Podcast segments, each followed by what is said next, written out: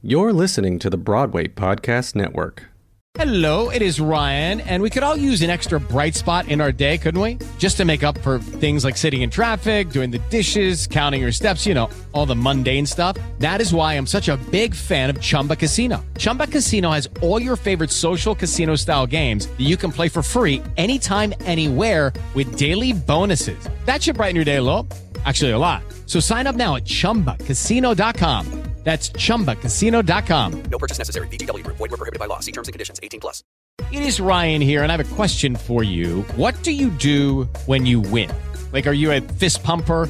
A woohooer, a hand clapper, a high fiver. I kind of like the high five, but if you want to hone in on those winning moves, check out Chumba Casino. At ChumbaCasino.com, choose from hundreds of social casino style games for your chance to redeem serious cash prizes. There are new game releases weekly, plus free daily bonuses. So don't wait. Start having the most fun ever at ChumbaCasino.com. No purchase necessary. VGW Group. Void were prohibited by law. See terms and conditions. 18 plus. Episode 1 Smoke Show. On a cloudy day in March 2021, Ben Sprecher sat sobbing in a New York City courtroom. The 66 year old notorious producer had been humiliated two years prior when a New York Post photographer snapped a photograph of him in a t shirt and gym shorts, being led out of his Harlem home in handcuffs. It was a different type of press attention than Sprecher had been used to getting. For the decade prior, he had been tied up in one of Broadway's most bizarre crime stories. There were scheming Wall Street types, fake deaths, sabotage from the inside, millions of dollars just vanishing into thin air. There was the stuff that probably would have made a great Broadway play had it not been so ridiculously hard to believe.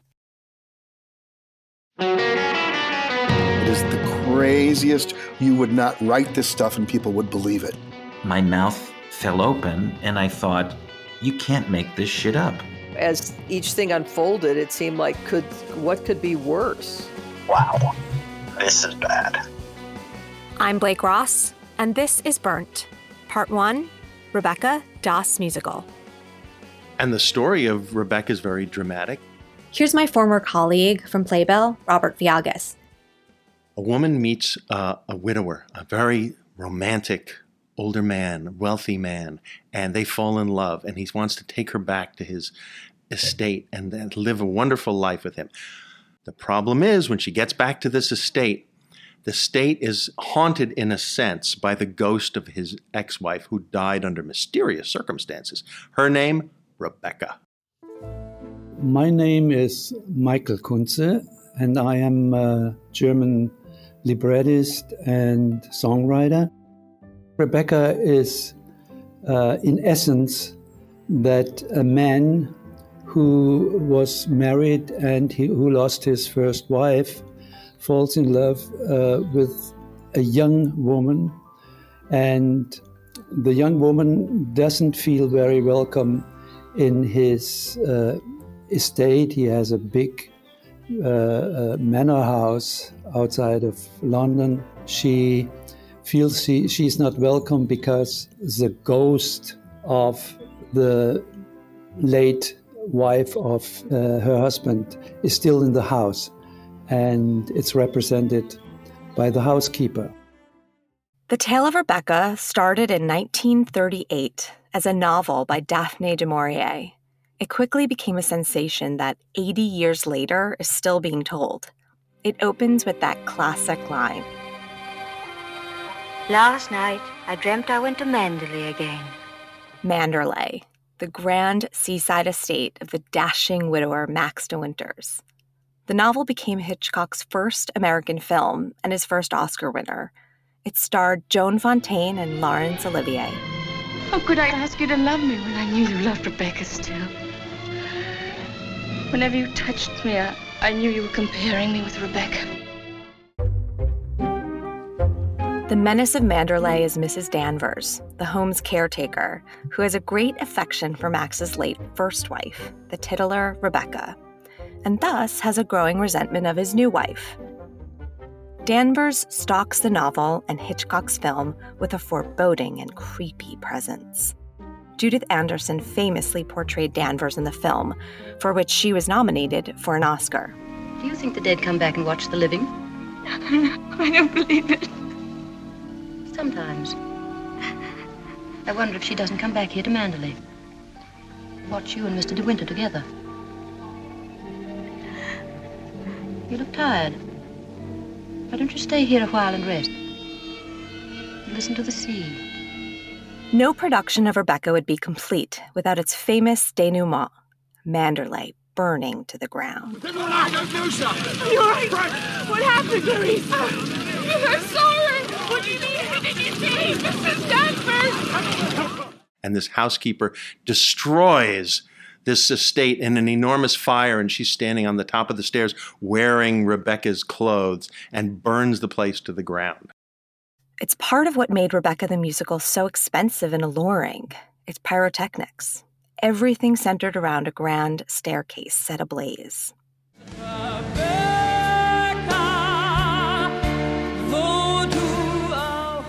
the Musical started as Rebecca Das Musical, a German show first staged in Vienna in 2006 to great critical and commercial success before moving on to other successful runs across Germany and in Korea, Finland, the Netherlands, Hungary, and Japan.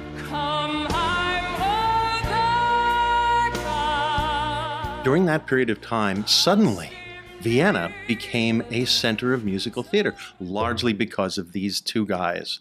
Um, the, the composer, a guy named um, Sylvester Le- Levay, and uh, the lyricist librettist, Michael Kunze, they had written a series of very successful shows Elizabeth, Dance of the Vampires, uh, Mozart. They had just one hit after another, and they ran for years. They were gigantic successes.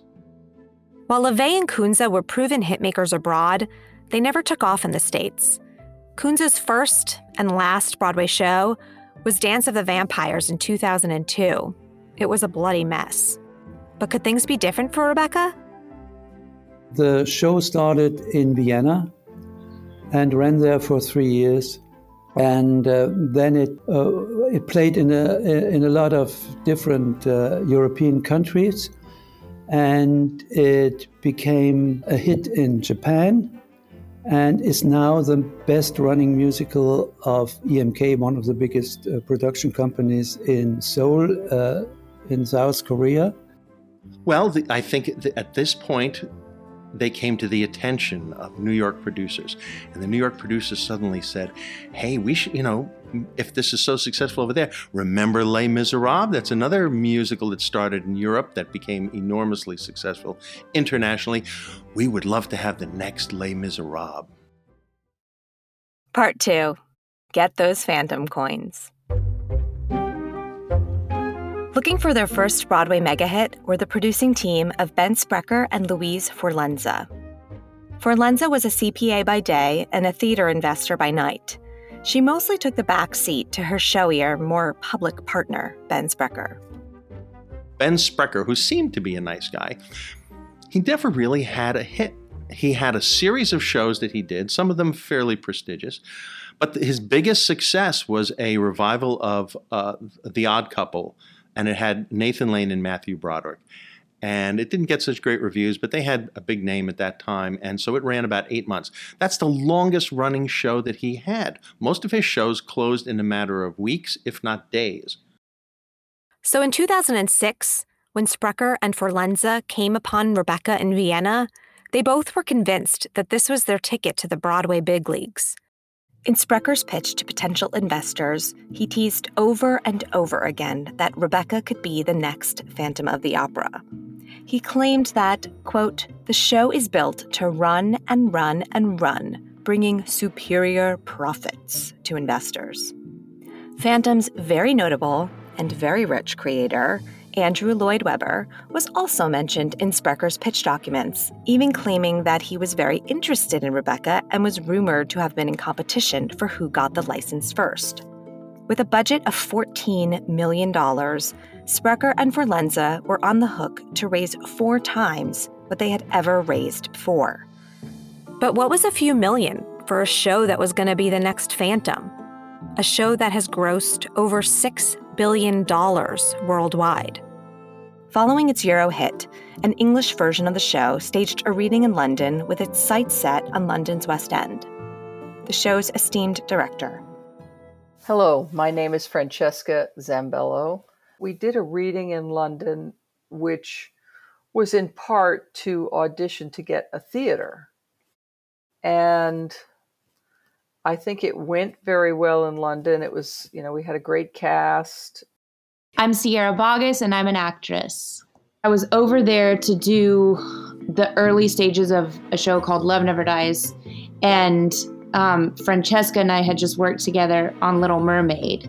And she contacted me and said that they're doing a first reading of this musical of Rebecca, which I always loved that movie and that story. And uh, so I was like, great. And we did the reading at Jerwood Studios. Andrew Lloyd Webber came because we were working on uh, our own stuff, and so then he came to see it too, what I was doing. Um, so it was very like high stakes, it felt like. There were a couple of theater options, and then I think the funding didn't work out. Looking back, the show's first strikeout in London feels like an obvious premonition of bad luck to come.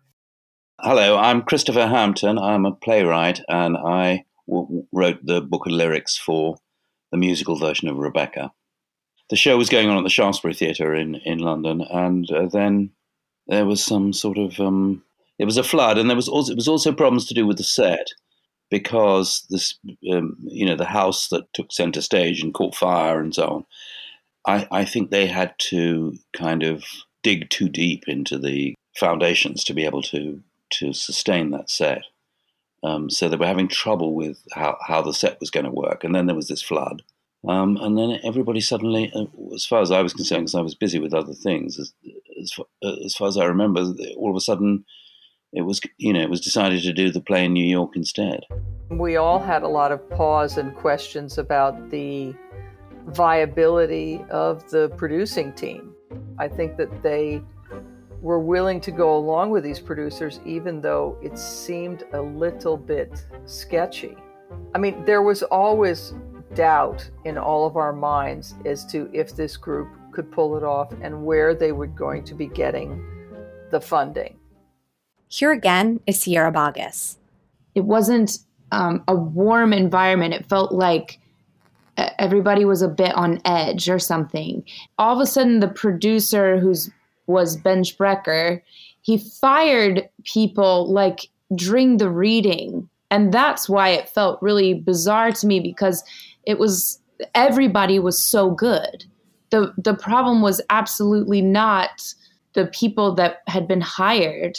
He got really, really angry about stuff and that all of a sudden people were were just fired the next day and they flew in these other actors from Germany and it was very last minute. So that's why it felt hostile and it didn't feel very safe. So what I as I reflect back on it he must have just been so nervous about this whole thing or I, I don't know what was was going on. So my agent called me. He's like, it's not happening now because this. The next thing is, okay, it is happening in New York and the readings, and you'll do those readings. And then they just kept recasting basically everyone around me. Part three Big Show in the Big Apple. So while Sprecher and Forlenza couldn't raise the pounds to get it to London, they felt confident that they had the connections and chutzpah to raise the dollars needed to get to Broadway instead. So Sprecher came home. In March of 2011, splashy stateside readings were held in New York to entice investors, again starring Boggess. Boggess was fresh off her role as Little Mermaid on Broadway and then leading the Phantom sequel, Love Never Dies, as Christine Daae. Boggess was a big get for Rebecca. There might have even been two readings that day. There was a lot of people at that as well, a full audience. That was when I did it with uh, Carolee Carmello was playing Mrs. Danvers and Hugh Panaro was playing Max opposite me.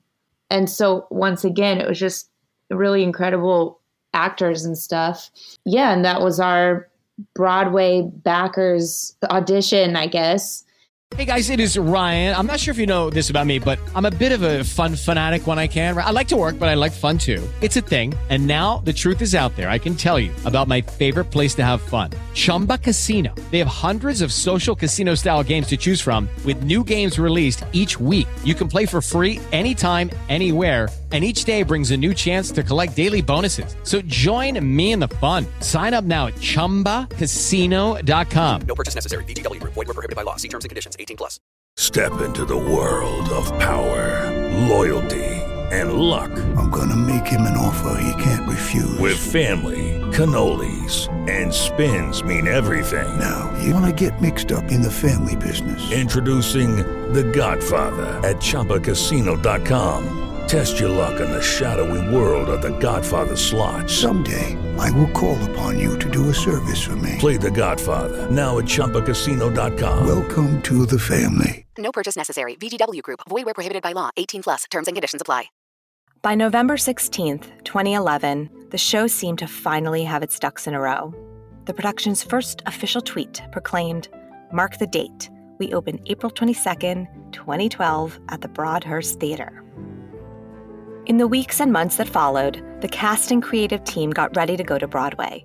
Scripts were being memorized, sets were being built, costumes fitted. And then, in January 2012, just two weeks prior to starting rehearsals, Sprecher announced that the show would be postponed. And then at that time, I was engaged to Tam Mutu. And so they decided to bring him in to audition for Max, which I thought was weird because Max is supposed to be significantly older than I, my character I. Um, but I, but then I was like, oh, I guess they want the press for that of like real life engaged, and I believe that was in the press. It was like real life engaged stars gonna play this, whatever, on Broadway. So Tam and I were cast together, and Tam is from London, so we were in London in his apartment we were packing up his stuff that weekend and he was going to move to New York with me. And I got the call from my agent while I was literally putting stuff in boxes at Tam's. I sat there, not shocked for myself, but I felt devastated for Tam because at this point he'd never been on Broadway.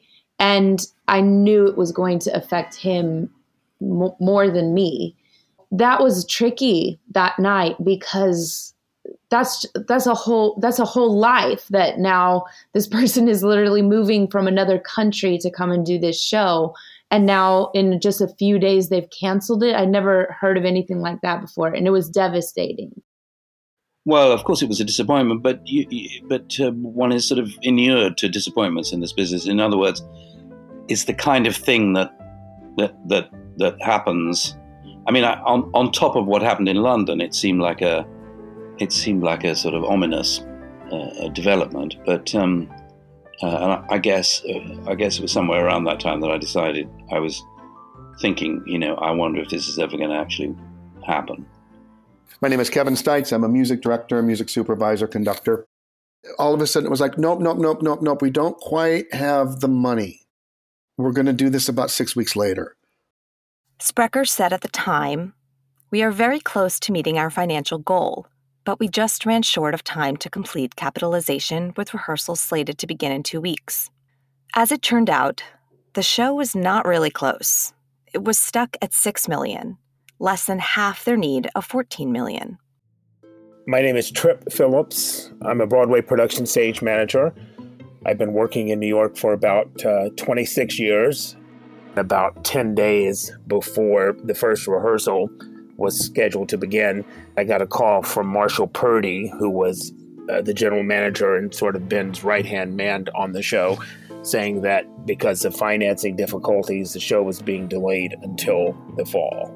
And that, that telephone call from him for the first uh, abortion, or whatever we want to call it, the first postponement, which of course eventually became a cancellation, uh, was to me out of the blue. I didn't really have any advance notice that there were issues. We had been doing our work, had, had completed quite a bit of the pre production work that we do on shows before there was any indication of a problem. Part 4 Oops, I did it again. In March of that same year, good news came.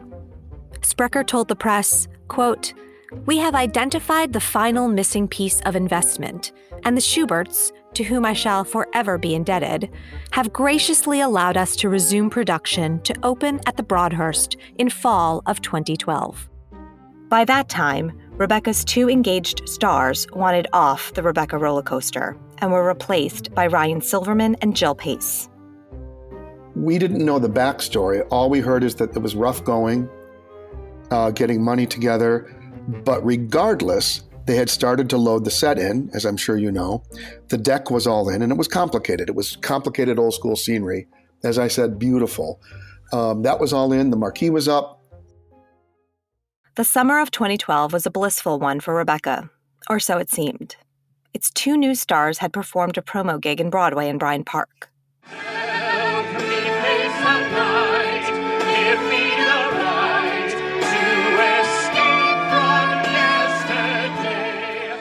According to Sprecher, they had already sold a million dollars worth of tickets. But as September came, the show hit another major roadblock. This time, a tragic one. On September 8th, the show announced that a big investor had died of malaria. This unnamed investor was responsible for $4.5 million of their $14 million budget. At the time, the production put out the following statement Since the tragic and sudden death of a major investor in early August, we have been working with the representatives of the estate to complete the committed investment.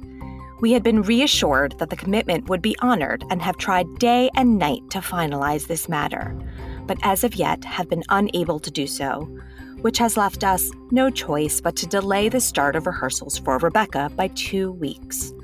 We are fiercely committed to resolving this issue as soon as possible and getting the production back on track in two weeks. Here's my former colleague from Playbill, Robert Viagas. He's now the editor in chief of his own theater magazine, Encore.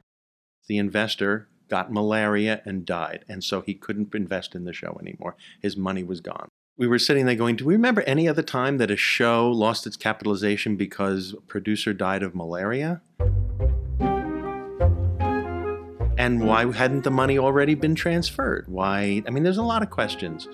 You would think that in a business situation that he was contracted to hand over this money and that his life or death would not really affect whether the money would be transferred or not. It's not like he had a wad of bills in his pocket and he died and, and then we're not going to hand out money anymore. Never mind how it looked.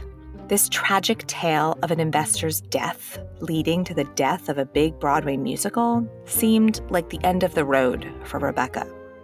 Until a miracle happened. My name is Peter Bogyo. I'm a theatrical general manager. There's a yin and a yang to the universe.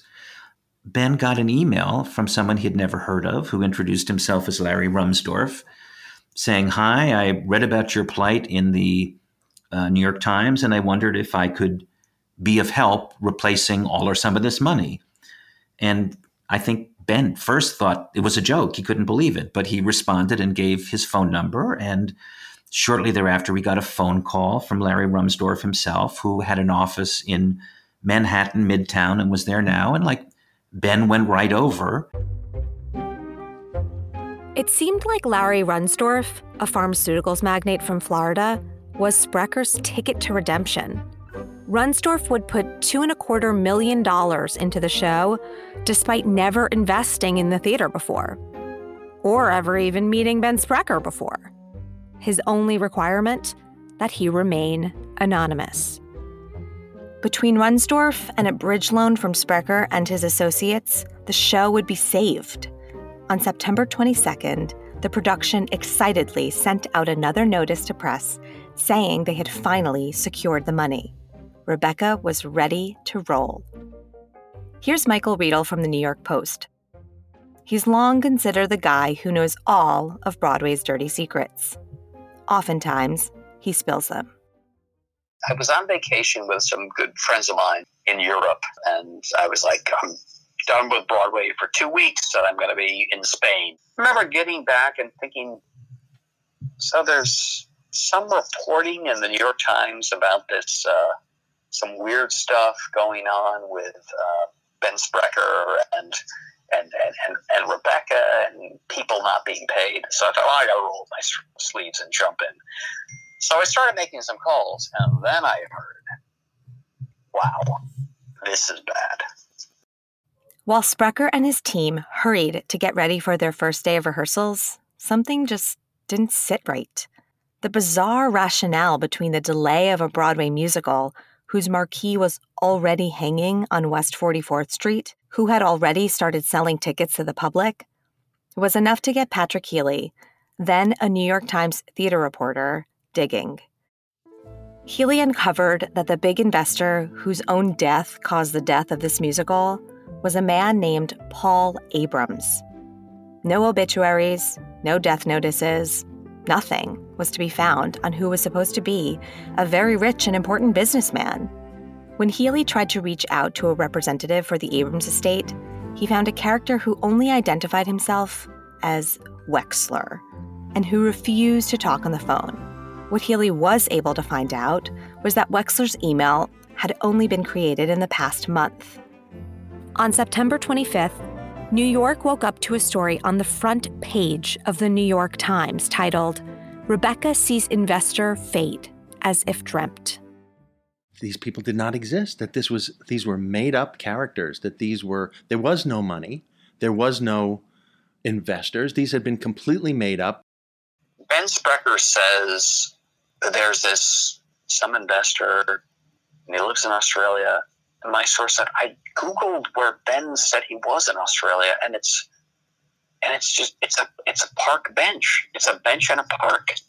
He said I don't know what's going on here, but I'm I'm worried. On September 26th, two FBI agents showed up at Sprecher's office.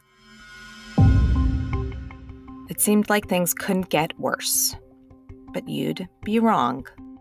Musical director Kevin Stites. The night before rehearsal number one, uh, about three in the afternoon, I was at my granddaughter's birthday party and I started getting a flood of texts. So I left the party and it was like, oh man, I'm sorry about your show. What are you talking about? You know, they just kept coming in. So finally, I got a phone call that there had been a dramatic change of events and that we were not going to be able to have rehearsal, even though it was the day before. I was literally getting on a plane to come back to New York from my granddaughter's birthday. Uh, and all of us started talking. I reached out to my music staff, and we all decided we would go to the first day of rehearsal anyway, because it was not clear what was happening. Um, I believe by the time, by the end of that Sunday, word had gotten out that, in fact, one of the investors was a ghost. Here's stage manager Trip Phillips. I remember I was back home because it was after six o'clock on that Friday, and somebody, one of the assistants, was here helping me with some little bits and pieces of things. When Marshall Purdy again called and said that it was off, and I just was in a, a state of shock and and and complete uh, astonishment that at this point, literally 72 hours, whatever it was, even less than that, before the first rehearsal, they were once again pulling the plug and, and disrupting everyone's lives and professional schedules and livelihood. It was really unbelievable. And I foolishly had turned down Christmas Story for Broadway that fall. We had done it the year before uh, on the road. I had turned it down because that was a limited run. Rebecca was supposed to be a commercial, open ended run with the possibility for a longer period of employment. So I turned that down. So I personally ended up turning down uh, two Broadway shows that year for the two times that Rebecca did not go, and that was very difficult for me to um, to get past. Here's director Francesca Zambello. I know we all felt completely ripped off and cheated by them. And, you know, as each thing unfolded, it seemed like could what could be worse? So who was this ghost haunting every person who went near Rebecca the musical? That's next time on Burnt. It's amazing that he could, in my view, look himself in the mirror, get up out of bed every day, uh, knowing what he's he's been doing to these people. He almost sounds like a bit of a sadist. You think of, oh my God, how awful How bizarre. Burnt is a production of Broadway Podcast Network and me, Blake Ross. Reported and written by Blake Ross, edited by Alan Seals. Supervising producers are Brittany Bigelow and Dori Berenstein. Special thanks to Philip Baroff.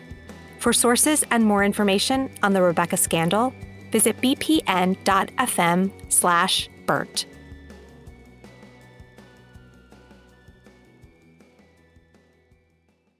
The views and opinions expressed by the people appearing in the podcast are their own, and their appearance in the podcast does not imply an endorsement of them or any entity they represent, and do not necessarily reflect the views of the Broadway Podcast Network and its officers, directors, owners, employees, and agents.